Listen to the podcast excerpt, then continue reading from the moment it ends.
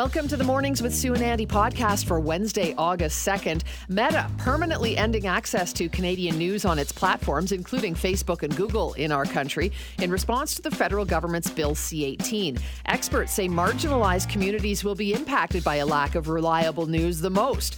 We had Andrea Gunraj, VP of Public Engagement at the Canadian Women's Foundation, on the show to explain the impact. Small modular reactor technology could help Canada reach its net zero goals, and developing a partnership with our Indigenous communities to bring these nuclear projects to fruition would be a win win proposition.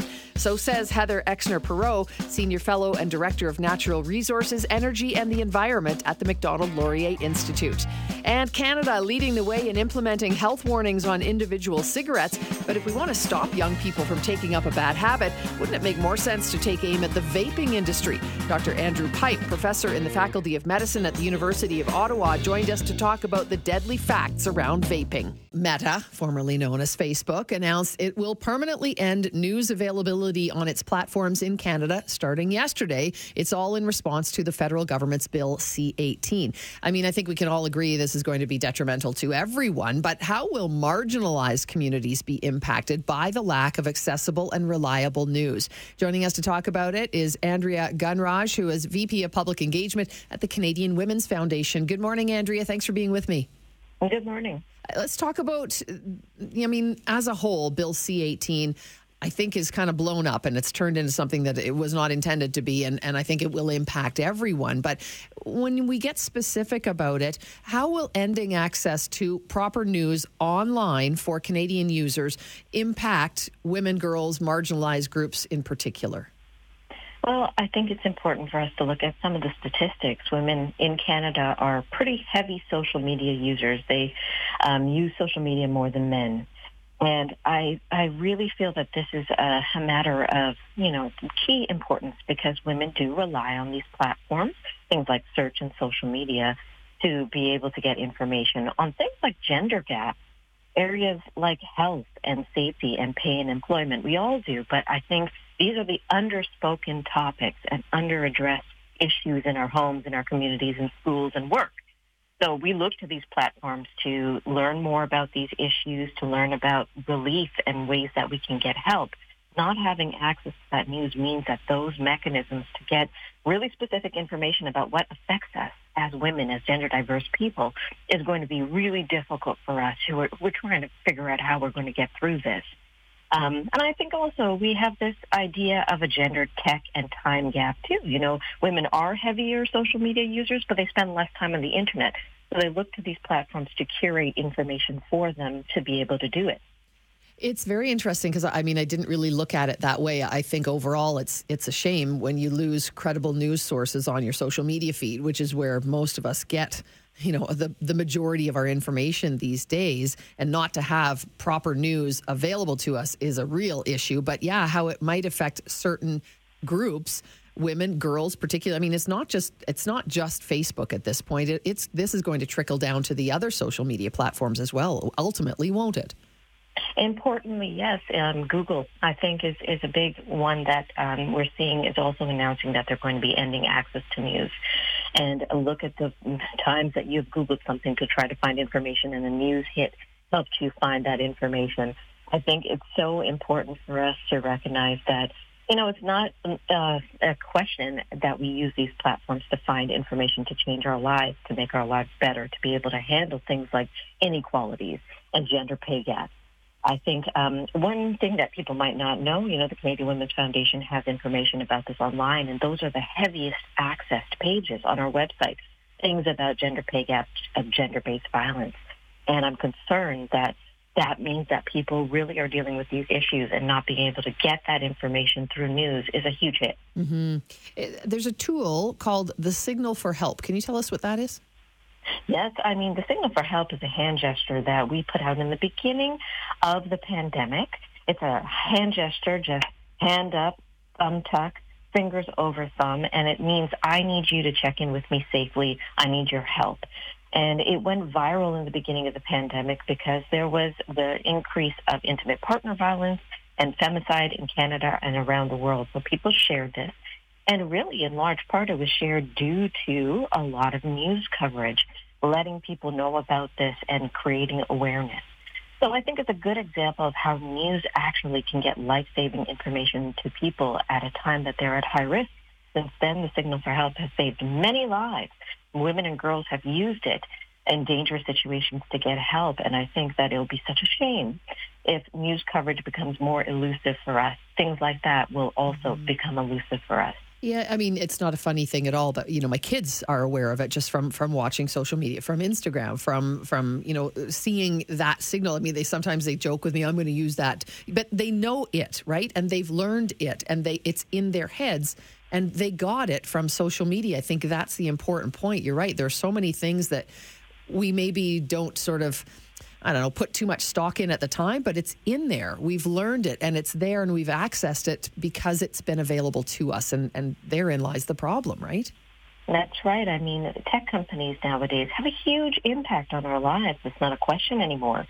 And, you know, their, their investment in users cannot be overstated. And many times users are women. It's, again, disproportionately women use social media.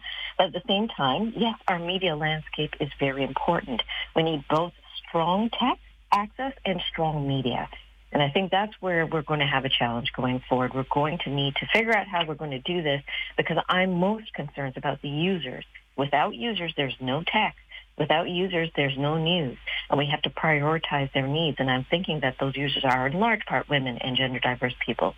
And, and, there's not, it appears at this point, much we can do about it. The, the federal government appears to still be going through with this bill, and you know the, the social media companies like Google, like Meta, are reacting to it, and it doesn't appear like the the ones who are going to be affected, we, the people, have any say in the matter.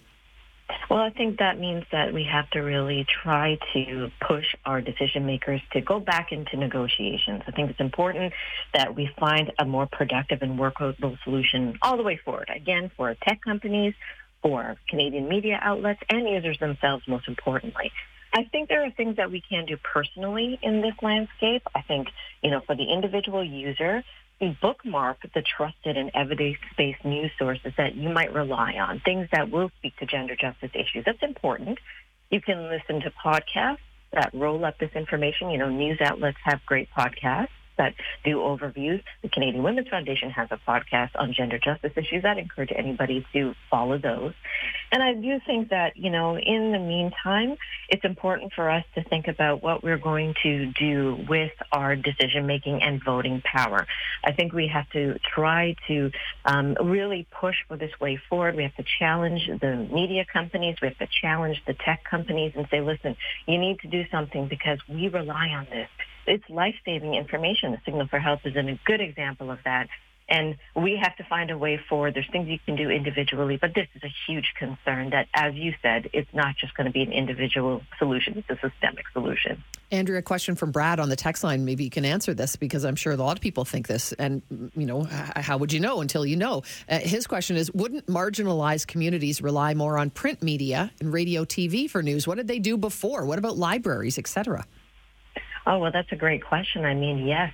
I think the thing about media that we have to recognize, it's not just media at large. There are individual reporters that have beats that speak to things like gender justice issues, like racism, sexism, ableism, and those stories for a long time didn't bubble up to the surface. But more recently, there's so many more reporters doing this work at the same time. They're not getting supported to continue this work. The media landscape is really struggling. So I do think that there is a huge impact on marginalized people. Before that time, yeah, there were libraries. Yeah, there were ways of speaking about it. And there was just word of mouth, trusted sharing.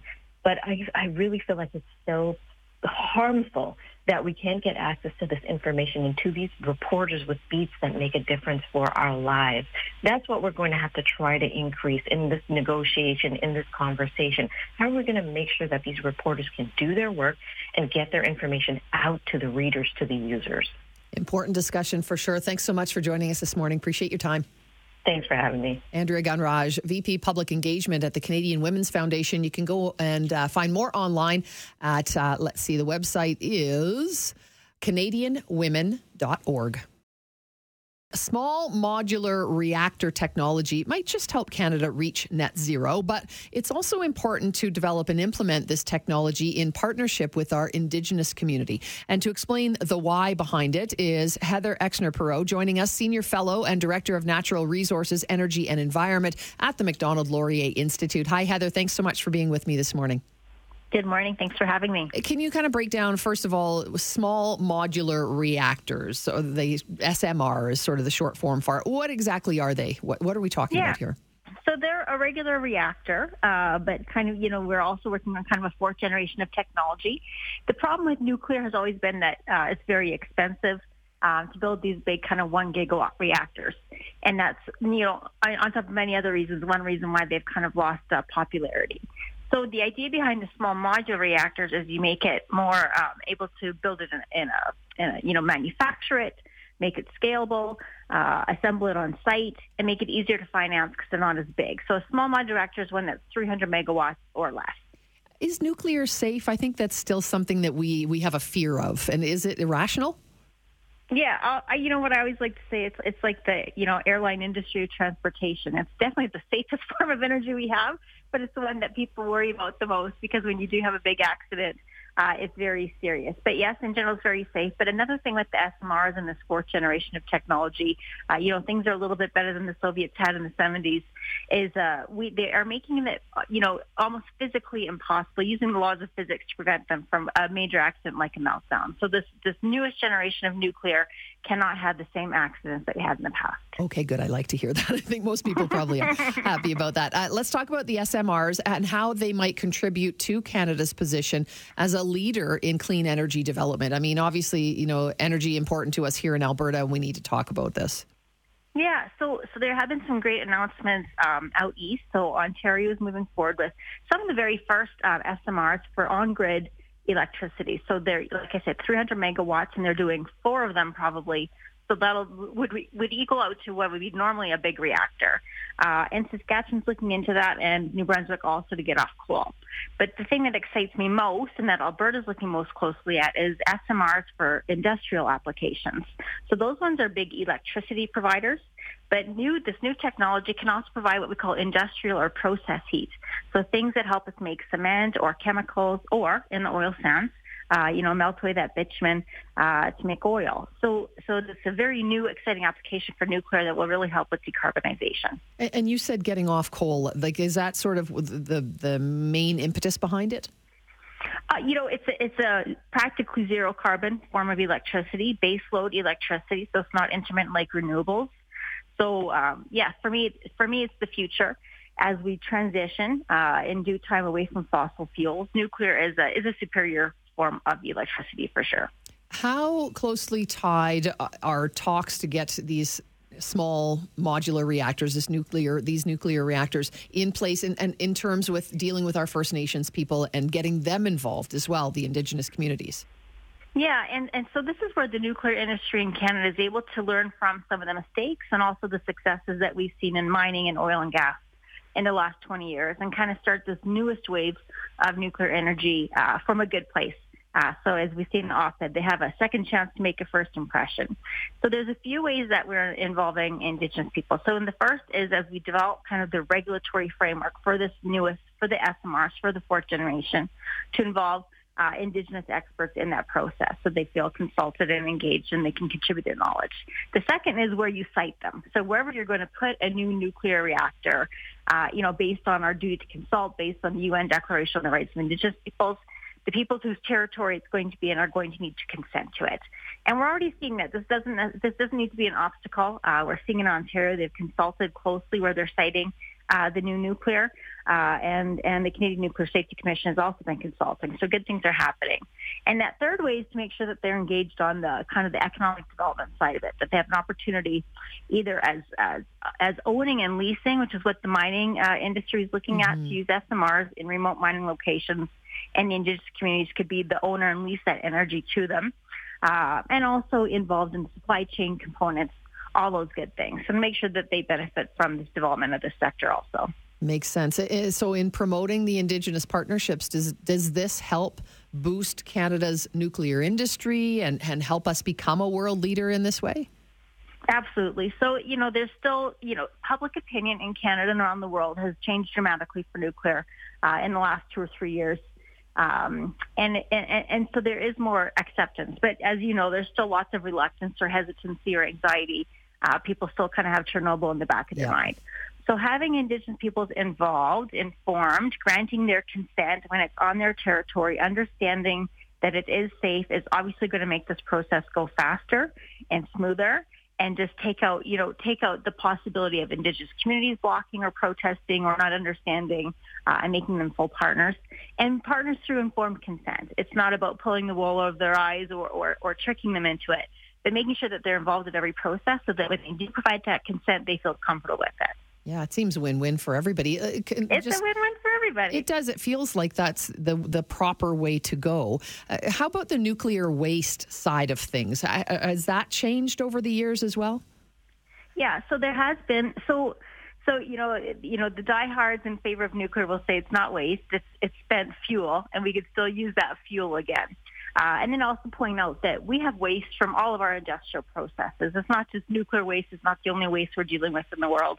So we have to get very good at dealing with all kinds of waste. But in terms of nuclear waste, uh, it does maintain its radioactivity for, you know, centuries. So we actually have a great plan in Canada. It's called the Deep Geological Repository. Uh, we're going to, you know, bury it very, very deep under our very stable um, uh, shield and they're looking at a couple of sites in Ontario. They've been working on this process for over a decade, where communities haven't have had the opportunity to add to to be considered, where they've or, you know they've applied to be considered for this. So it's very safe. Finland opened theirs, I think, this year uh, to store it that far deep underground in, in a very stable environment. Um, where it won't interfere with water or, or you know be affected by an earthquake or anything like that. So they're working on it. I heard someone say it's going to be the biggest um, industrial project, major project in Canadian history. So it would take over from LNG is the most uh, biggest private one. So it's it's big money, it's big dollars, but it's a safe way to store this waste. Well, Heather, you've broken it all down really well for us. So how close are we to having these small modular reactors or SMRs here in Alberta? In Alberta, you know, if I were to guess, I'd say 10 years. So, oh, really? so, so really what we're looking for, the, the, the some of the economic case right now is to decarbonize the oil sands. And Pathways Alliance, if your if your listeners have heard of that, have been thinking about this. Carbon capture seems like it can happen a little bit quicker. Thank yeah. you so much for breaking it down for us. Really appreciate your time. All right, thank you. Thank you. Heather Exner Pirot, Senior Fellow, Director of Natural Resources, Energy and Environment at the Macdonald Laurier Institute. Canada leading the way in health warnings directly on individual cigarettes. We talked about it a lot yesterday. It came into play thanks to uh, rulings that uh, started on August 1st. But should we be, uh, was part of the conversation, should we be taking aim at vaping? That's the one that seems to be uh, on the radar for young people these days. So joining us to talk about vaping and potential health risks is Dr. Andrew Pipe, professor in the Faculty of Medicine at the University of Ottawa. Hi, Dr. Pipe. Thanks for joining us. A pleasure. Good morning. Appreciate it. So, should parents be concerned about the rate of vaping among youths? Is it this more prevalent than smoking cigarettes for our young uh, young population? Oh, absolutely. I think there's a very real reason for concern by parents, uh, as, as, well as a very real reason why there should be concern by governments about the epidemic of, of vaping among youth. The assumption that these products are harmless is completely false. Uh, and as we learn more and more about the nature of these products, we begin to understand that there are very significant implications uh, for their use. Not the not not uh, the least of which is that people become addicted to nicotine so very rapidly because these devices deliver far more nicotine than is possible even with a conventional cigarette. Interesting, and yet there are always going to be people who say, "Oh, it's it's not as harmful at all." I mean, uh, you know, no big deal. But I think anytime you're inhaling any anything, any kind of chemical into your lungs, it's got to be a terrible end result.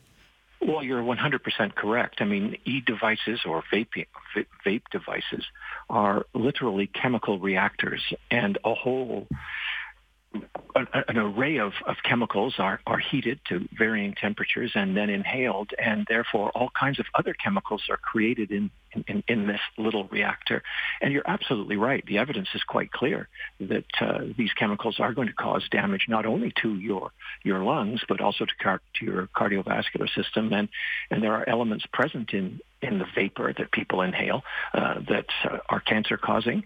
Um, yeah, the, the, it's a chemical soup, um, and the implications of which will will not necessarily be evident for years. It took us more than 50 years to understand the consequences of smoking tobacco. Mm-hmm. Uh, it uh, should uh, take us long to recognize the the uh, implications of, of, of the use of these devices.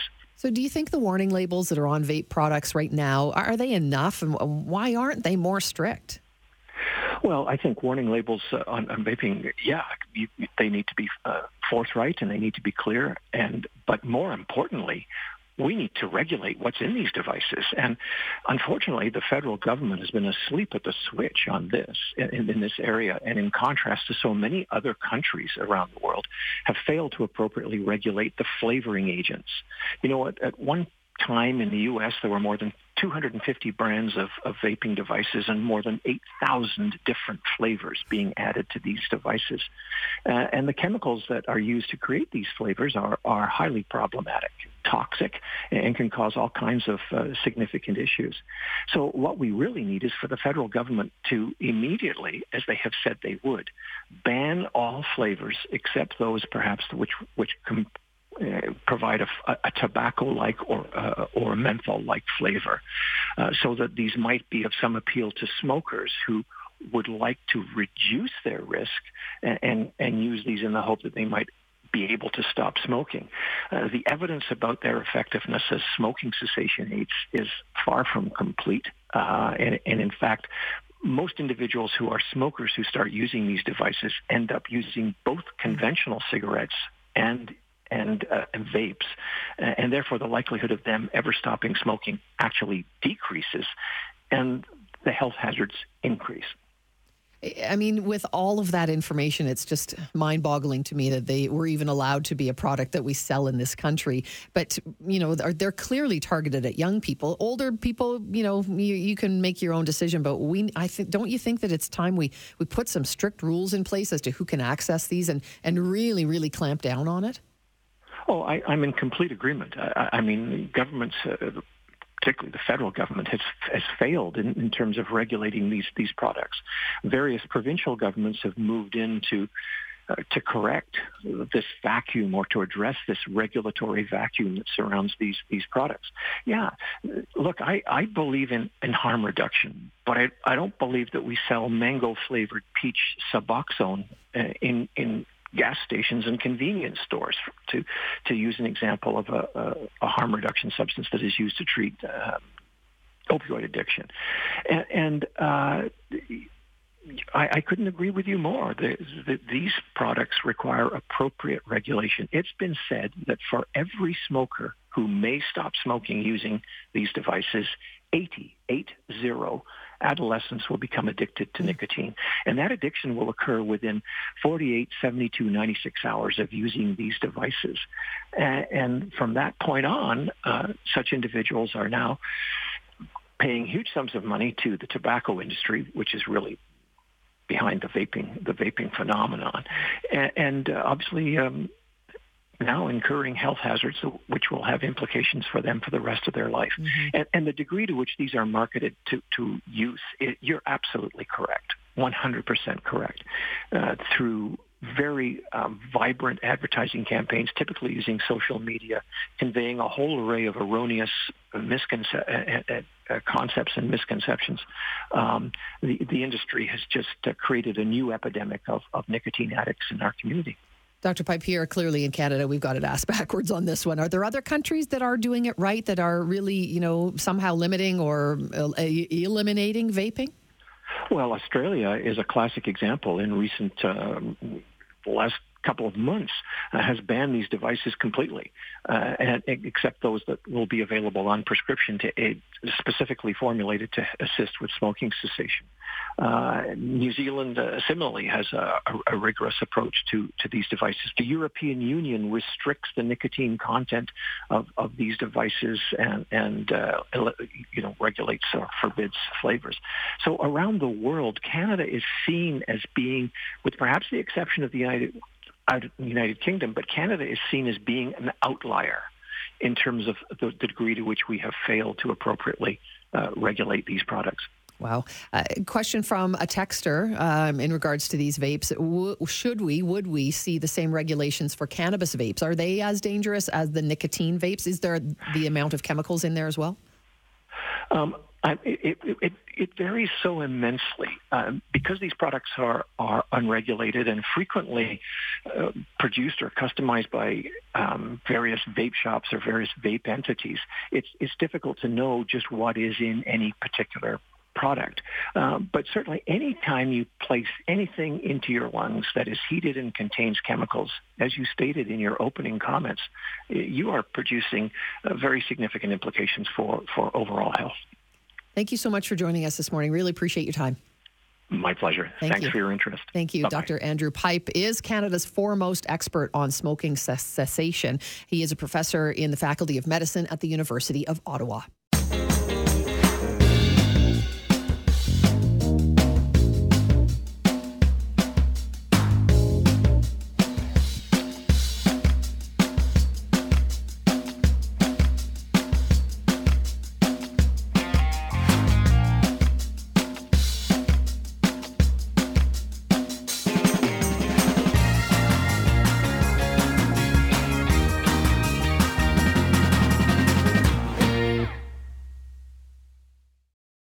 Canada may be known for its landscapes and friendly people, but beneath the surface lies a darker side of crime, history, and the paranormal. Since 2017, the award winning Dark Poutine podcast has explored the shadowy corners of the Great White North and beyond, delivering chilling tales from a uniquely Canadian perspective. Hosted by Mike Brown and Matthew Stockton with over 300 episodes and fresh releases every Monday, Dark Poutine is your weekly ticket to the creepier side of Canada.